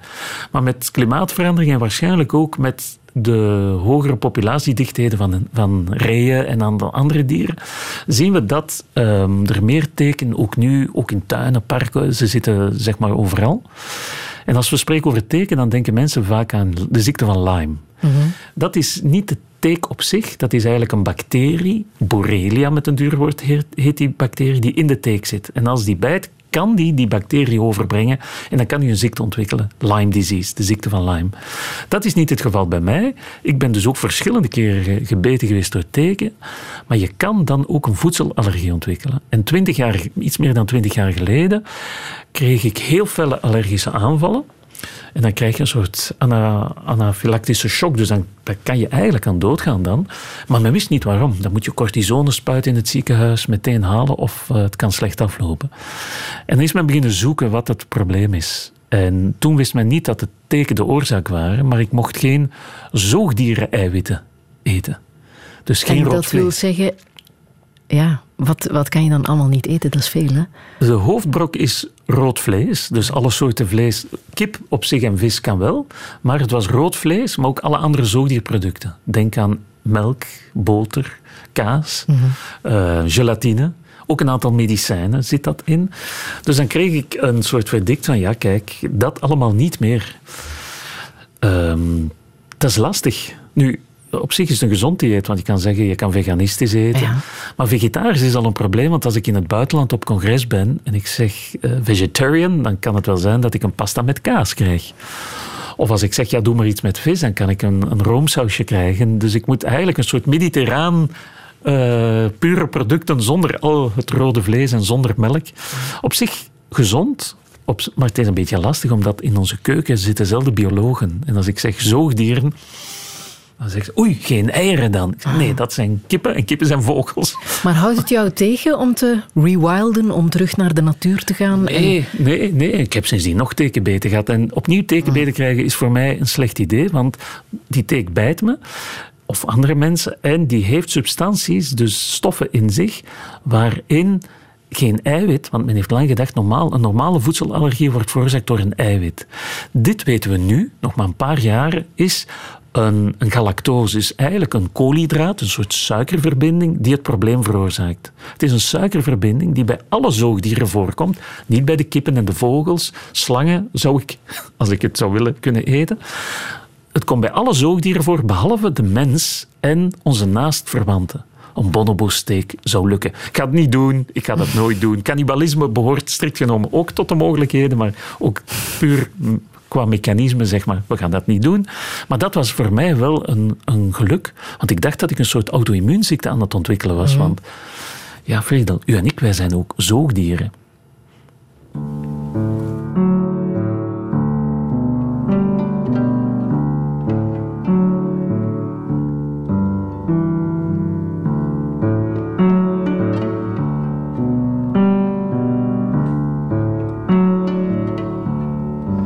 There's no moon in Paris, and it's very lonely here tonight. Everywhere else there's a full moon, but not here. Not now, and nothing's going right. What can I do but pretend to be brave and pretend to be strong when I'm not? There's no moon in Paris tonight, and it's lonely, and that's all I got. No moon in Paris, and it's very lonely here tonight. When I think of all the moons that shone for us so distantly, all through the full moon night, it always made me gasp with love to see. But that was when I still loved you and you loved me. There's no moon in Paris tonight, and it's lonely, and that's all I got. Everything passes, everything changes. There's no way to stay the same. As below, then so above. The only thing that stays the same is love. Wat een bloedmooi nummer is dit. Marion Faithfull en No Moon in Paris. Hans Van Dyck, wat betekent dit lied voor jou? Prachtig. Ik was vooral ontroerd toen ik het beeld zag. Nick Cave heeft dit geproduceerd samen met zijn partner in crime, Warren Ellis. En die maken zulke prachtige muziek. Maar hier helpen ze dan Marion Faithfull. En ze zit in de studio en Cave interviewt haar om het stuk wat te promoten. En je ziet er dan, Marion Faithfull, dat ze gaat ook al zo lang mee. En je ziet daar dan, de figuur die je ziet, is niet wat je voorstelt bij een rockartiest. Het is een bomma. Ze zit daar met haar leesbril, wat half doorgezakt. Je ziet, ze heeft zichzelf opgemaakt, want het wordt gefilmd. Maar je ziet daar een oude getekende vrouw zitten. En die stem doet dat ook. En dan die tristesse van, ja kijk, overal volle maan, maar niet bij mij. En ik doe alsof, ik doe me maar sterk voor, maar eigenlijk ben ik een bang vogeltje. Ik vind dat zo ontwapenend, zo mooi. En ja, het over ouder worden, dat zit eraan te komen. Opnieuw maken we ons wijs dat dat niet gebeurt. En wij gaan heel lang leven, eeuwig leven. Maar hoe zie jij jezelf ouder worden? Ja, dat zien we wel. We moeten ook niet te veel mee bezig zijn. Maar ja, het mag heel lang duren als die omstandigheden een beetje goed zijn. Want ik denk dat ik het heel erg lastig zou hebben mocht mijn bovenkamer enorm in de problemen komen. Nog meer dan fysiek. Ik denk, ik ben niet het sportieve type. Dat zie je ook. Dat is Peter. En Brug Peter doet dat voor zijn rekening. Maar stel dat je inderdaad je taal, je denkvermogen, als die componenten aftakelen, dan... Ja, dat is... We zullen zien. Hè? Het is heel moeilijk, heel lastige vraagstukken. Maar wel belangrijk. Maar praten met, ik zeg vaak tegen mijn studenten, als je je werk moet uitleggen, moet je vooral tegen grootouders praten. Dus die op tijd met grootouders praten is nuttig. Ja. Welke boodschap zou je hier nog willen meegeven? Het zijn veel boodschappen. Hè? Laten we een kleine boodschap nemen die een grote boodschap tegelijk is. Ja. We are not alone. We zijn hier als mensen niet alleen op deze planeet. Het is iets dat ik steel van de grote Nick Cave en Warren Ellis opnieuw. Hè. We Are Not Alone is een prachtig nummer. Filmmuziek, soundtrack dat ze geschreven hebben, gemaakt hebben, gecomponeerd hebben voor La Panthère des Neiges. Dus die prachtige film met natuurbeelden, natuur en cultuur. Ze zijn niet alleen, Friedel. Ah, zullen we het laatste woord ook geven aan Nick Cave en Warren Ellis? Ze zijn al een paar keer hier gepasseerd. Hè? Met White Elephant uit Carnage. Die heel bijzonder nummer. Nieuwe cd. Ja, heel graag. Dankjewel.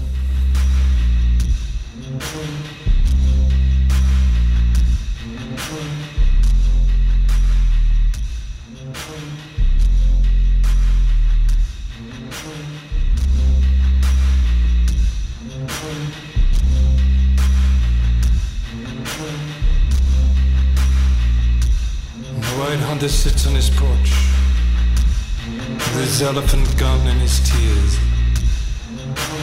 Shoot you for free if you come around here.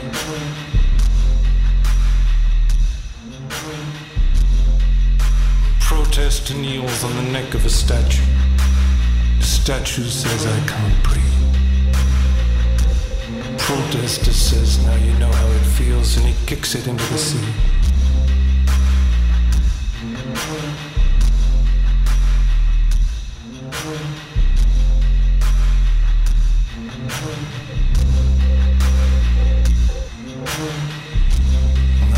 Botticelli Venus with a penis riding an enormous scalloped fan.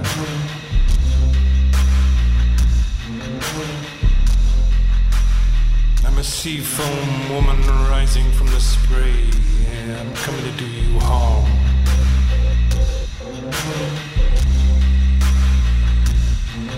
With a gun in my pants full of elephant tears and a seahorse on each arm.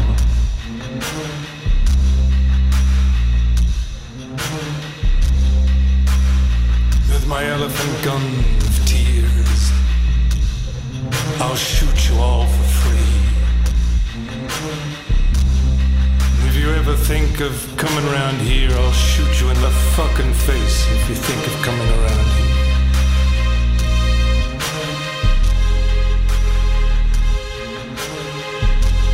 I'm an ice sculpture melting in the sun. I'm an ice sculpture with an elephant gun. sculpture made of elephant-sized tears, raining gas and salt upon your heads. The president has called in the feds. I've been planning this for years. I'll shoot you in the fucking face if you think I'm coming around here. I'll shoot you just for fun. I'm a statue lying on my side in the sun with the memory of an elephant, evaporating before your eyes and becoming a great grey cloud of wrath, roaring my salt upon the earth. I'll shoot you all for free if you so much as look at me.